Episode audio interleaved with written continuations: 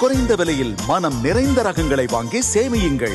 Fantastic Jayachandran Pallikaranai and T Nagar நாம் சேமிப்போம் காசு. சினி உலகம் நேயர்களுக்கு வணக்கம். இன்றைக்கி நான் ரிவ்யூ பண்ண போகிற படம் ஹரிஷ் கல்யாண் பிரியா பனிசங்கர் நடிப்பில். இயக்குனர் கார்த்திக் சுந்தர் இயக்கத்தில் வந்திருக்கிற ஓ மனப்பண்ணை படத்தை தான். ஆக்சுவலி எனக்கு இந்த கல்யாணத்தில் இன்ட்ரெஸ்ட் இல்லை.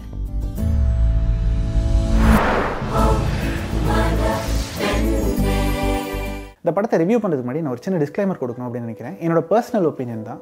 ஒரு படம் இன்னொரு லாங்குவேஜ்லேருந்து ரீமேக் ஆகுது. இல்லை ஒரு நாவலை ஒரு படமாக எடுக்கிறாங்க அப்படின்னா நம்ம அது ரெண்டுத்தையுமே தனித்தனி படைப்பாக தான் பார்க்கணும். தனித்தனி ஆர்ட் ஒர்க்காக தான் பார்க்கணும் அப்படிங்கிறது என்னுடைய ஒரு கருத்து. ஸோ அதனால் இந்த படம் வந்து இதோட ஒரிஜினல் வெர்ஷனான பெல்லிச்சூப்பில் வந்து நான் கம்பேர் பண்ண போகிறதில்ல அண்ட் அந்த படம் அப்படி இருந்தது. இது இப்படி இல்லையே. அது மாதிரி இது இல்லையே அப்படின்னு சொல்கிறதுக்கான ஒரு கருத்தும் என்கிட்ட இருக்காது. அது மாதிரி இருக்குன்னா நான் அதையே பார்த்துருவேன். ஸோ அதனால் இதை நான் ஒரு தனி படமாக ஒரு இண்டிவிஜுவல் ஸ்டோரியாக தான் அணுக போகிறேன் ஸோ ரிவ்யூக்குள்ளே போயிடலாம். இந்த படத்தை பொறுத்த வரைக்கும் பார்த்தீங்கன்னா ரெண்டு பேருக்கு நடுவில் ரெண்டு கேரக்டர்ஸ்க்கு நடுவில் ரெண்டு வெவ்வேறு எக்ஸ்ட்ரீமில் இருக்கிற ரெண்டு கேரக்டர்ஸ்க்கு நடுவில் இருக்கிற ஒரு ட்ராமா தான். ட்ராமா அப்படின்னு எடுத்துக்கிட்டதுனாலே இந்த படம் வந்து அதிகபட்சம் எக்ஸ்ப்ளோர் பண்ணியிருக்கிறதே அவங்க ரெண்டு பேருக்கு நடுவில் இருக்கிற இன்டர்னல் கான்ஃப்ளிக்ஸ் தான். ஸோ அவங்களுக்கு நடுவில் இருக்கிற காதல் ஃப்ரெண்ட்ஷிப் அண்ட் ப்ரொஃபஷனல் ரிலேஷன்ஷிப் இந்த படத்துடைய பெரிய ஸ்ட்ரென்த்தே இதோட ரைட்டிங் தான். இந்த ரைட்டிங்க்கு இயக்குனர் கொடுத்துருக்கிற ஆர்டிஸ்டிக் எத்திக்ஸ் அப்படிங்கிறது பார்த்தீங்கன்னா அதுவே ரொம்ப நேர்மையாக இருக்குது படத்துடைய ஒரிஜினல் ஸ்டோரி ரைட்டரான தருண் பாஸ்கர் அதாவது பெலிச்சுப்பலோட டைரக்டர் தருண் பாஸ்கருக்கு இவங்க முத முதல்ல ஒரு ஸ்வீட்டான ஒரு தேங்க்ஸ் கார்டு கொடுத்துட்டு அதுக்கப்புறமா தான் படத்துக்குள்ளே போகிறாங்க அண்ட் படத்தினுடைய ரைட்டிங் டிபார்ட்மெண்ட்டுக்கும் ப்ராப்பரான ஒரு கிரெடிட்ஸ் கொடுத்து தான் படமே டைட்டிலில் வருது. இதை தாண்டி இந்த படத்துக்குள்ளே போகும்போது பார்த்தீங்கன்னா ஒவ்வொரு கேரக்டர்ஸ்க்கும் அந்த கேரக்டர்ஸோட colours and emotions and every ஷேட்ஸையும் இவங்க வந்து ரொம்ப டீட்டெயில்டாக எழுதியிருக்காங்க. சப்போர்ட்டிங் கேஸ்ட் யூஸ்வலாக தமிழ் சினிமாவில் எப்படி இருக்கும் அப்படின்னு பார்த்தீங்கன்னா இப்போ ஒரு கேரக்டர் இருக்காங்கன்னா அந்த கேரக்டர் நீங்கள் படத்தை விட்டு தூக்கிட்டீங்கனாலும் படத்தில் பெரிய இம்பாக்ட் இருக்காது.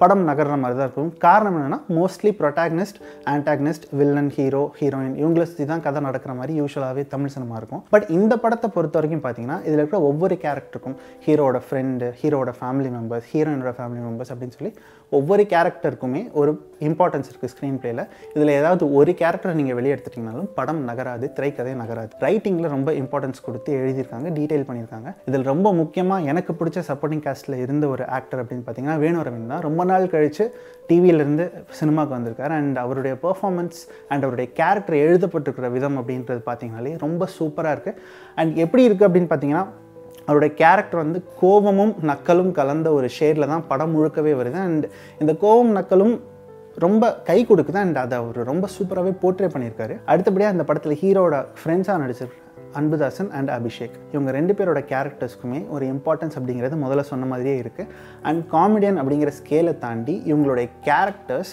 கதைக்குள்ள ஒரு முக்கியமான வேலையை பண்ணுது.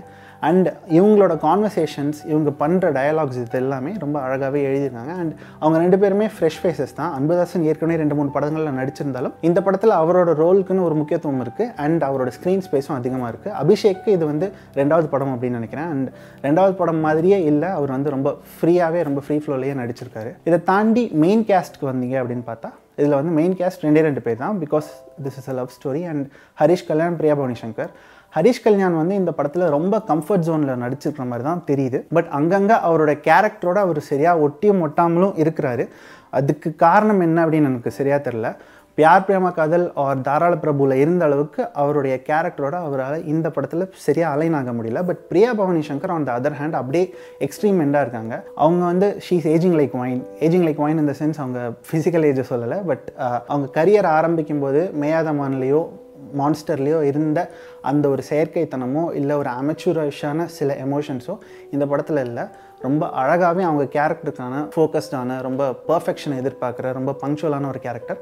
அந்த ஃபோக்கஸ் பர்ஃபெக்ஷன் அண்ட் பங்க்சுவாலிட்டி அவங்களுடைய நடிப்புலையும் ரொம்ப அதிகமாக நல்லாவே வெளிப்படுது. இதை தாண்டி ரெண்டு கேரக்டர்ஸுமே ஆப்போசிட் ஆப்போசிஷன்ஸாக இருக்குது ஸோ ஹரிஷ் கல்யாண் வந்து ரொம்ப லேசியான ரொம்ப இம்பர்ஃபெக்டான பங்க்சுவாலிட்டியே இல்லாத ஒரு ஆள். அதுக்கு ஆப்போசிட்டான ஒரு கேரக்டரில் தான் பிரியா பவனி இருக்காங்க. இந்த ரெண்டுக்குமான கெமிஸ்ட்ரி எழுதப்பட்டிருக்கிற விதமும் சரி இந்த ரெண்டுக்குமான கான்ஃப்ளிக்ஸ் எழுதப்பட்டிருக்கும் விதமும் சரி அது அவங்க ரெண்டு பேரும் நடிச்சிருக்கிற விதமும் சரி ரொம்ப சூப்பராகவே இருக்குது இதை தாண்டி இந்த படத்தினுடைய பெரிய ஸ்ட்ரென்த் அப்படின்னு என்னென்னு பார்த்தீங்கன்னா விஷால் சந்திரசேகரோட மியூசிக் மியூசிக் அப்படிங்கிறது இந்த படத்தினுடைய பிஜிஎம் மட்டும் இல்லாமல் இந்த படத்தில் வர பாடல்கள் எல்லாமே குவிர்க்கியாக இருக்குது படம் எழுதப்பட்டிருக்கிற விதம் எந்த அளவுக்கு குவிர்க்கியாக இருக்கோ அந்த குவிர்க்கினஸ் இந்த படத்தினுடைய பாடல்கள்லையுமே இருக்குது அந்த குவிர்க்கினஸை வந்து அவர் எப்படி மெயின்டைன் பண்ணுறாருன்னு பார்த்தீங்கன்னா சில பாடல்கள் ரொம்ப ஓல்டு ஃபார்மேட்டில் இருக்குது ஓல்டு ஃபார்மேட் இந்த சென்ஸ் அதனுடைய சவுண்டிங் ரொம்ப ஓல்டாக இருக்குது படத்தினுடைய ஓல்ட்னஸ்க்கு ஏற்ற மாதிரி அண்ட் சில பாடல்கள் வந்து ரொம்ப ஃப்ரெஷ்ஷாக இருக்குது ஸோ இந்த ஃப்ரெஷ்னஸ் அண்ட் ஓல்ட்னஸை படத்தினுடைய மியூசிக்கும் வெளிப்படுத்துது in terms of BGM and album finally இந்த படத்தினுடைய டெக்னிக்கல் டிபார்ட்மெண்ட்டில் இன்னும் இம்பார்ட்டண்ட்டான ரெண்டு பேர்னு பார்த்தீங்கன்னா சினிமாட்டோகிராஃபர் அண்ட் எடிட்டர்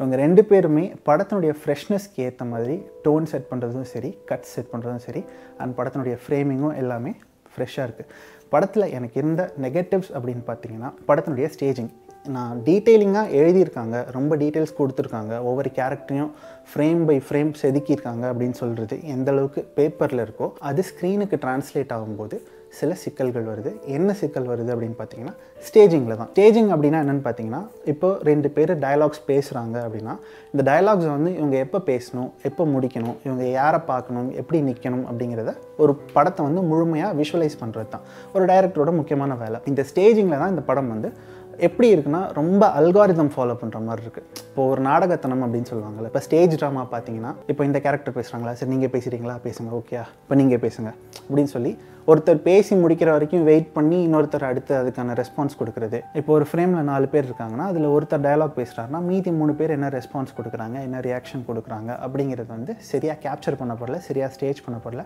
அதில் வந்து ஒரு அமைச்சூர்த்தனம் இருக்குது இருந்தாலும் இது இந்த டைரக்டருக்கு முதல் படம் அப்படிங்கிறதுனால மற்ற எல்லா டிபார்ட்மெண்ட்டையும் அவர் ஆர்கனைஸ் பண்ண விதத்துலையும் சரி படத்தை முழுமையான ஒரு படமாக கொண்டு வந்ததுலேயும் சரி கார்த்திக் சுந்தர் ஸ்டாண்டிங் அவுட் ஓவராலாக இந்த படம் எப்படி இருக்குன்னு பார்த்தீங்கன்னா இந்த படம் ஓடிடியில் ரிலீஸ் ஆயிருக்கு.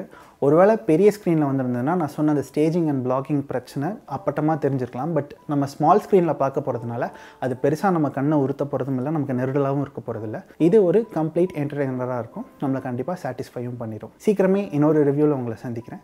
நான் சந்தோஷ் மதியவன் கல்கத்தா ஐட்டமா இது வந்து அசாம் ஐட்டம் தெரிஞ்சிருச்சா?